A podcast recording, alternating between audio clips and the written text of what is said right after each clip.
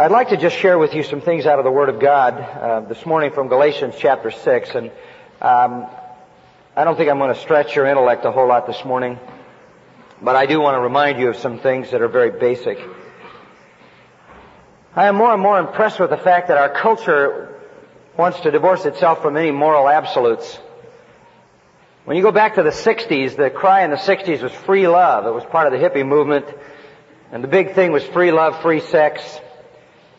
But there was a lot more to it than that. We, we think about the sexual revolution of the 60s, we think about the cry for free love, but what really was going on uh, was a cry for free everything. Uh, it was really a movement away from any kind of moral values, any kind of absolutes at all, where you were just left with absolutely nothing but whatever you wanted to do.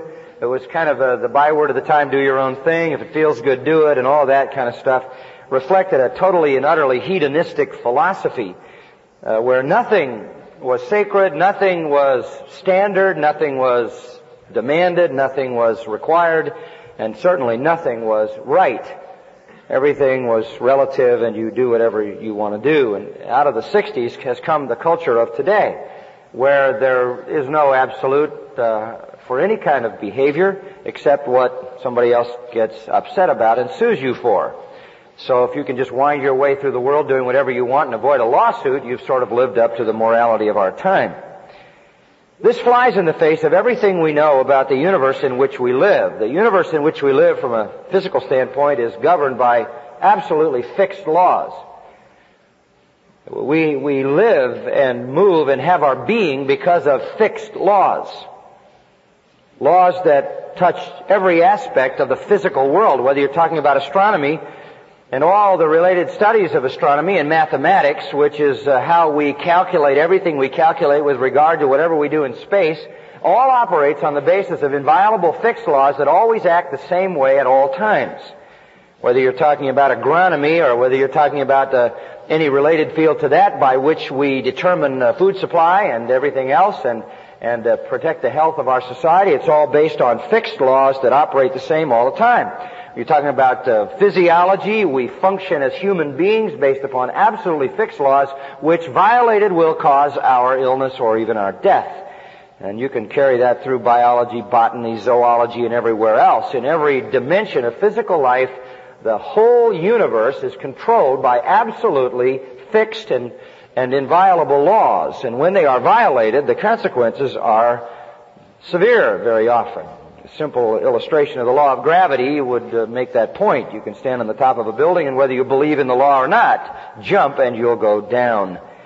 It isn't a question of what you believe. It isn't a question of whether you like absolutes or not. They function. And the creator who made the physical realm is the same creator who created the spiritual world, which is as real as the physical. Why would we assume that a God who has uh, created a universe, a physical universe of absolutely fixed laws, would create a spiritual universe with no rules at all? That is contrary to everything we know about God. And just as there are physical laws, there are absolutes within the realm of the spiritual world, and they govern moral life and moral behavior, and you cannot violate those laws without having the same kind of consequences, only even more severe, because they kill the soul than you have in the physical realm. That's why Jesus said, fear not those who destroy the body, but fear him who can destroy both soul and body in hell. The one to fear is the God of spiritual order, the God of moral order. And in the moral and spiritual realm, the absolutes are fixed. And fortunately for us, by God's grace, they're not only fixed, but they're revealed. In the physical world, frankly, it's a matter of trial and error. Uh, the first guy who jumped off a cliff uh, and discovered the law of gravity paid a high price. We don't need to jump off a cliff morally. We don't need to jump off a cliff in terms of the spiritual dimension because we have a cogent, comprehensible revelation from God called the Bible which outlines for us the consequences of moral misbehavior and spiritual misconduct. Only fools and wicked sinners demand to violate moral and spiritual laws and then get very upset when they have to face the consequences. To assume that there are no moral laws is to contradict the essential nature of everything we know about the universe, which tells us what we need to know about its creator. If God is a God of order in the physical realm, He will be a God of order in the spiritual realm, and the Bible reveals that to be absolutely the case. We could even say that moral order, moral absolutes are axiomatic. An, an axiom, in case you haven't uh, gotten to that word in your dictionary, an axiom is a self-evident truth that doesn't need proof. It can be self-evident purely by observation, self-evident purely by experience, and it is axiomatic that we live in a world of order in which laws violated bring about consequences. All of our experience confirms that. Everything we know about life confirms that. Hold your breath for a while and see what happens. From the simplest act of breathing to those kinds of complex moral acts in our lives, God has structured the whole universe with laws to govern everything. Now it's with that in mind as a sort of a philosophical framework that I want you to look at Galatians chapter 6 verses 7, 8, and 9. And here is one of the most primary, one of the most basic things that everybody needs to learn. And I would hate to think that you got through your college education at the Master's College and really didn't have a grip on this foundational law. Do not be deceived. God is not mocked. For whatever a man sows, this he will also reap. For the one who sows to his own flesh shall from the flesh reap corruption. But the one who sows to the Spirit shall from the Spirit reap eternal life. And let us not lose heart in doing good, for in due time we shall reap if we do not grow weary. Now in looking at that brief text, we come to the foundation of this whole idea of moral law. It is first of all stated in the words, whatever you sow, you reap. There in verse 7. That is the foundational law. We can say that's the divine law stated. And that verse begins with a couple of warnings really. The first one is be not deceived. Don't let anybody tell you there are no consequences to the way you live. Don't let anybody tell you that you can do whatever you want and you're not going to have to pay for it. Don't be deceived. And of course we could get into the whole picture here in the Galatian area where uh, there was deception going on. Back in chapter 3 we are introduced at least to a point of it. You foolish galatians who has bewitched you? The galatians had fallen to deception. They had been beguiled and bewitched in the spiritual realm by some false teachers who were telling them they could abandon the things that Paul had taught them, follow lies, and in fact there would be no serious consequences. Don't be deceived. And by the way, the word deceive is an interesting word. It is a secondary sense of the Greek verb planao, from which we get the word planet. And the verb planao means to wander. It came to mean, as a secondary significance, to be led astray or to be deceived. To wander away from truth, to wander away from reality, to wander away, if you want to use a clinical term, from sanity. We are so easily deceived.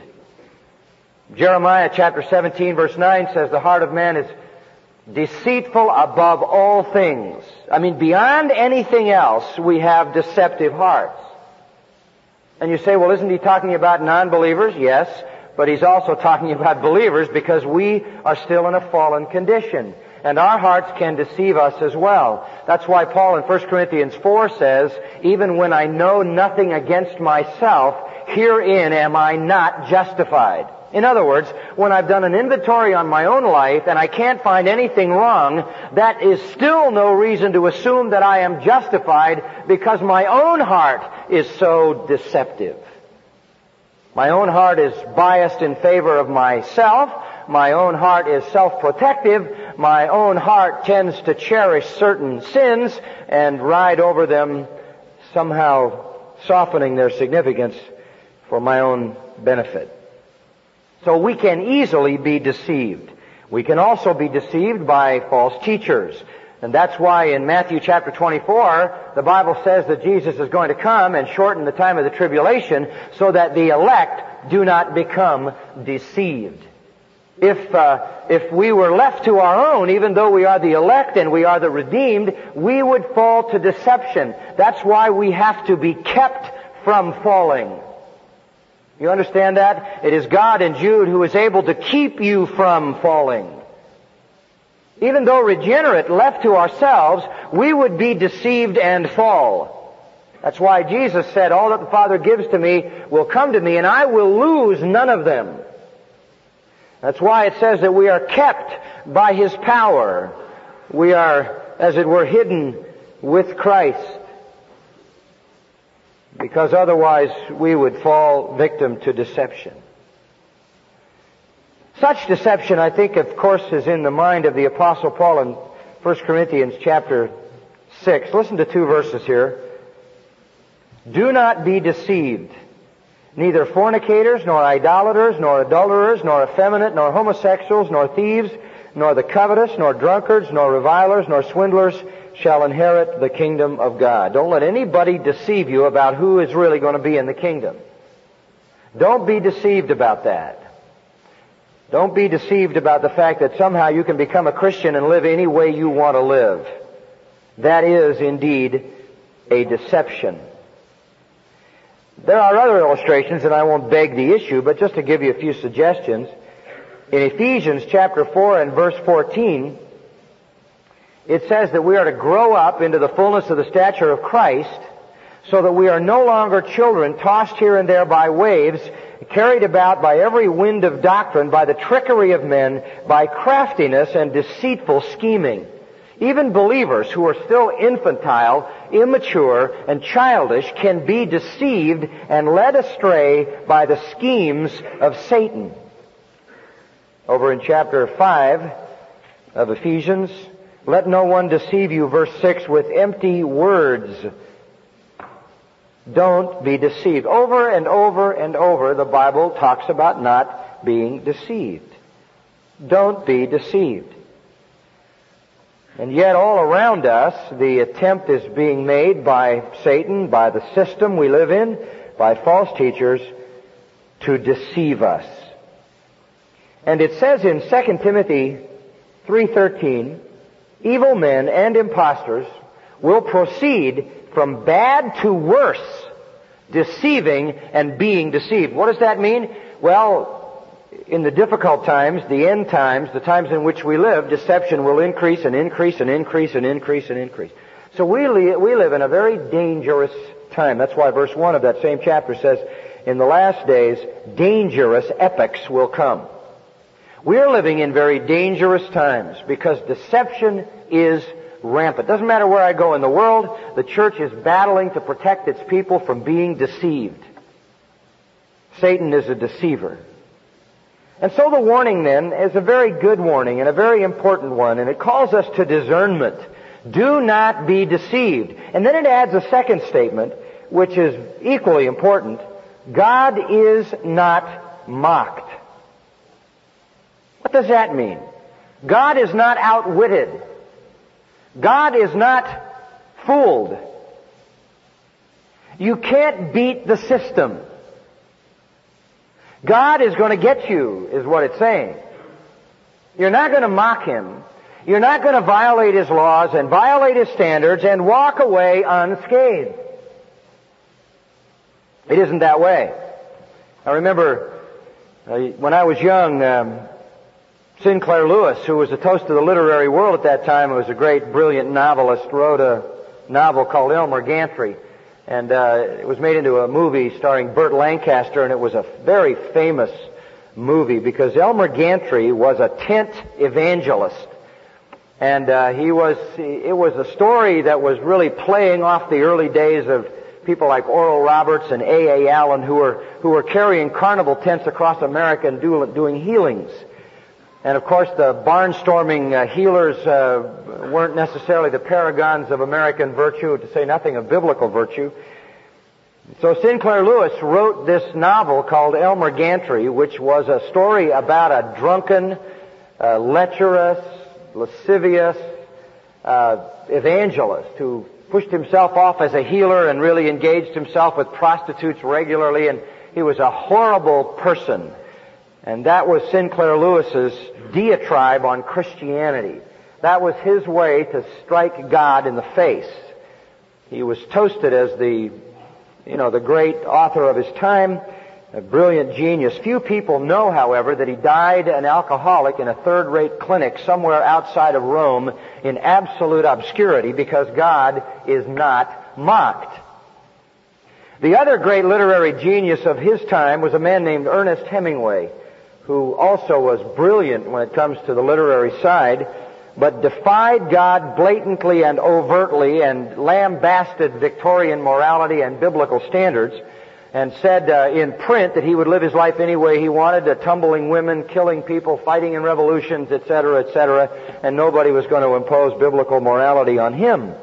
And then one day he took a shotgun in his home here in the United States, put it in his mouth, and blew the back of his head off because God is not mocked.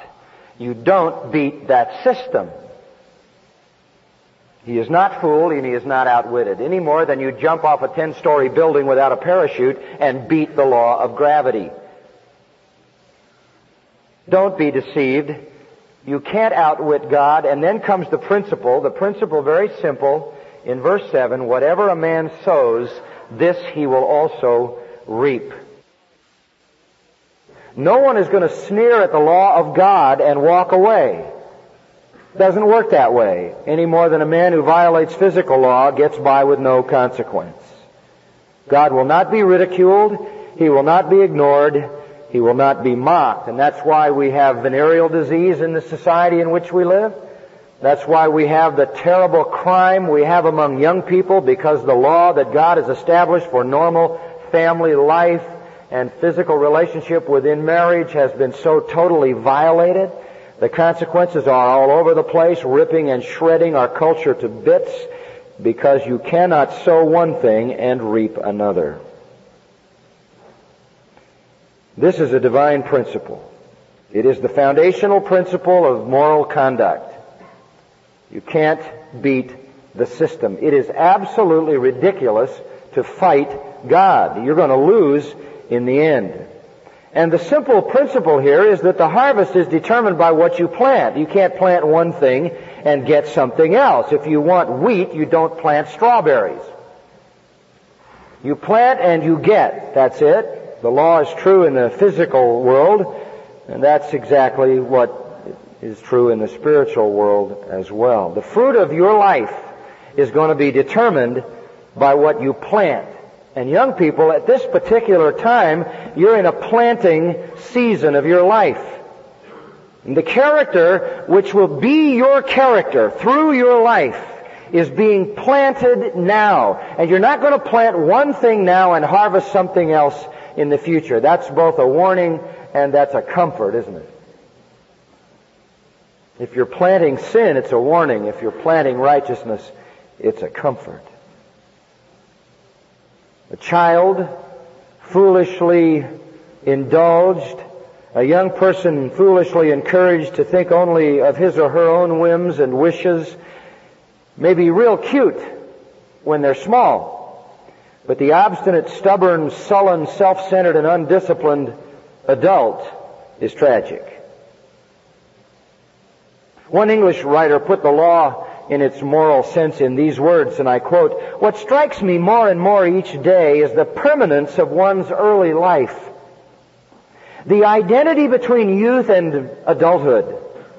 Every habit, good and bad, of those early years seems to have permanently affected my whole life. And then he said this, the battle is largely won or lost before it seems to begin. You're winning or losing the battle of life before it even starts. And right now is before it even starts. Only, only the power of God in your life can assure the future joy and fulfillment that God would desire for you. That's the principle. the divinely designed principle. And as I said, for those of you who are sowing the right seeds, this is comforting. For those of you who are not, it's frightening. Because you're going to be the product of what you've sown. I mean, just being a Christian doesn't guarantee that you're going to be a certain kind of person in the future. Salvation doesn't stop someone from getting cancer because they're exposed to radiation. Uh, salvation doesn't uh, stop a Christian from having his teeth knocked out if he runs into somebody's fist. Salvation doesn't stop a Christian from getting venereal disease because he or she engages in sexual misconduct. Being a Christian is not in and of itself going to so- solve the problem because the law, the spiritual laws are still going to operate.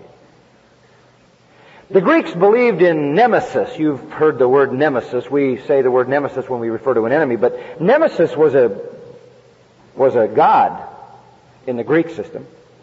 And the Greeks believed that when a young person did something wrong, immediately the god Nemesis was on his trail. And sooner or later, Nemesis would catch him. And that was the Greek mythological way to describe the law of sowing and reaping. They knew there was that kind of law. That's why they developed that kind of mythology. They knew that when you did things that were wrong, there were consequences, and they named it Nemesis. And though we are forgiven, and though God is gracious and wipes out the consequence of our sin, the law still works. We won't pay eternally, but we'll pay temporally. In this life, and in a sense eternally, because we'll forfeit our eternal reward to some degree. So the law is stated in verse 7, and in verse 8 it is explained. Let's look at verse 8. The, and here's the simple delineation of what the law means. For the one who sows to his own flesh shall from the flesh reap corruption, but the one who sows to the Spirit shall from the Spirit reap eternal life. Two fields you can sow in. You can sow in the flesh or you can sow in the Spirit. Sowing to the flesh, what does that mean? Gratifying your desires, gratifying the cravings for sin. The flesh is the contact point for sin. And if you decide that you're going to sow in that field, you're going to reap, and you're going to reap decay and degeneration and corruption, a sad and tragic life. John Stott wrote a number of years ago, every time we allow our mind to harbor a grudge, nurse a grievance, entertain an impure fancy, or wallow in self-pity, we are sowing to the flesh. Every time we linger in bad company, whose insidious influence we know we cannot resist, every time we lie in bed when we ought to be up and praying, every time we read pornographic literature, every time we take a risk that strains our self-control, we are sowing, sowing, sowing to the flesh. And the harvest is unholiness. And that's so basic. Uh, some Christians sow to the flesh every day and wonder why they don't reap virtue and why they don't reap holiness and why they don't reap blessing and happiness and peace. Listen, holiness is a harvest sown to the Spirit, not the flesh. The great literary genius poet Lord Byron who used to fascinate me in my youth. I, I used to write a lot of poetry. I loved poets. I loved the, the musings of poets, and he was one of my favorites. He spent his whole life sowing to the flesh, sadly, and he knew what his harvest would be, and this is what he wrote. My days are in the yellow leaf. My soul is sore with sullen grief. It is as if the dead could feel the icy worm round them steal and shudder as the reptiles creep to revel o'er their rotting sleep without the power to scare away the cold consumers of their day. Woo. And that's how he viewed his own death because he spent his life sowing to the flesh. And then there was Oscar Wilde, who also used to fascinate me and, and was a secret homosexual. And eventually it caught up with him and his life was debauched and he was dishonored and he was defamed and he made this telling statement. He said, I forgot that what man does in secret he will one day shout from the housetops. There is another field and that is to sow to the Spirit. And in verse 8 he says, the one who sows to the Spirit shall from the Spirit reap eternal life. All the goodness that is wrapped up in the life of God is the fruit of the one who sows to the Spirit, who you could say walks in the Spirit, you could say is filled with the Spirit, uh, you could say is um, richly indwelt by the Word of God, is Christ conscious, lives a life of prayer and devotion, uh, does not depart from the simplicity of devotion to Christ. Any of those things are the same. Those of, uh, of you, uh, all of us who are committed to Christ, who choose the course of conduct that fulfills the will of the Spirit, are sowing to the Spirit, and we will reap the richness of all that eternal life can bring. And, and by eternal life, he doesn't mean a, a quantity of life, he means a quality of life. A different kind of life than the corruption that comes for sowing to the, to the flesh. Every day will be the richness of that life which is the life of God. So you make choices. To what will you sow? Best to decide because that's what you'll reap. And then the last point in verse 9, you saw the law given and then defined. And then in verse 9, the law fulfilled. And let us not lose heart in doing good, for in due time we shall reap if we do not grow weary. There's a little catch here. Somebody's going to say, you know, I've been doing good. I've been trying to sow to the Spirit, and uh, things aren't working out too good. You know, I've been doing my devotions. I've been spending time in prayer. I've been serving the Lord. I've been faithful to worship Him and honor Him. Not perfect, but I'm really working at it. And um, I'm, I'm not doing too well on my tests, and uh, my schoolwork doesn't seem to be going that hot. I got some personal problems. Uh, my girlfriend dumped me, and and did it for some wimpy guy, you know.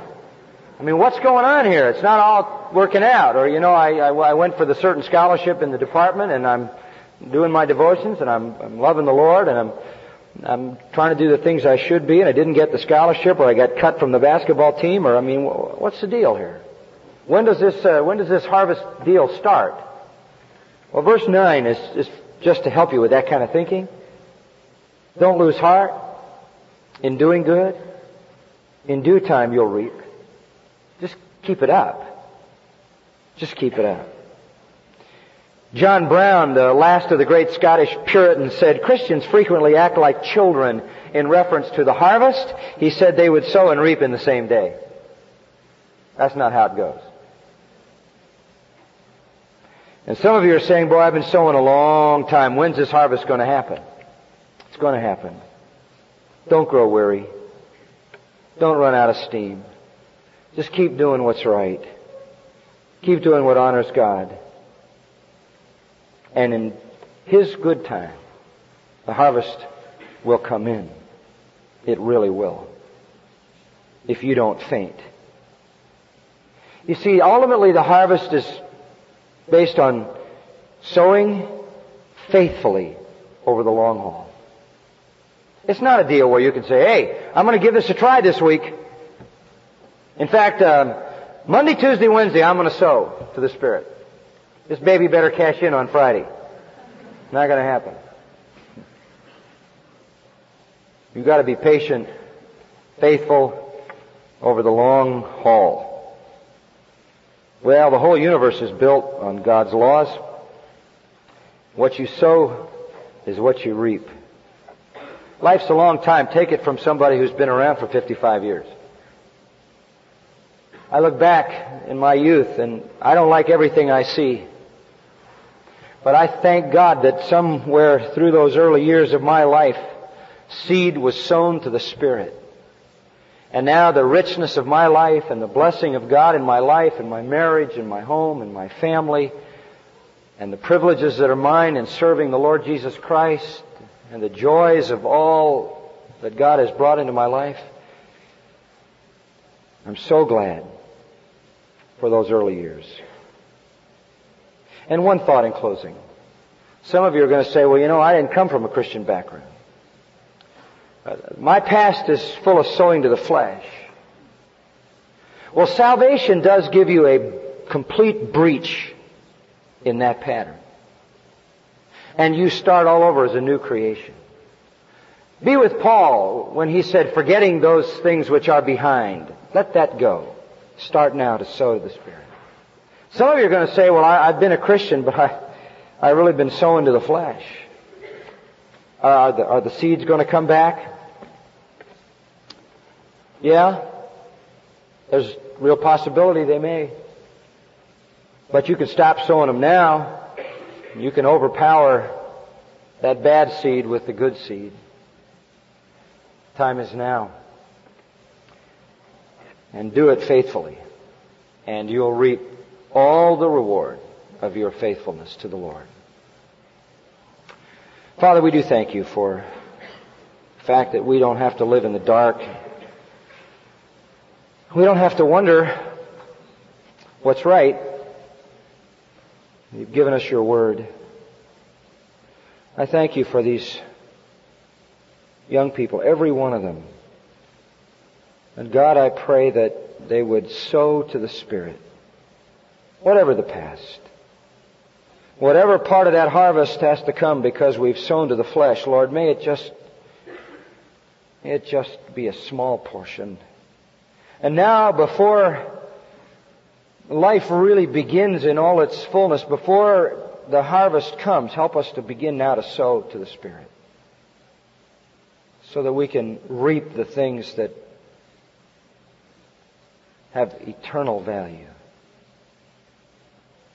Forgive us, Lord, for the sowings to the flesh.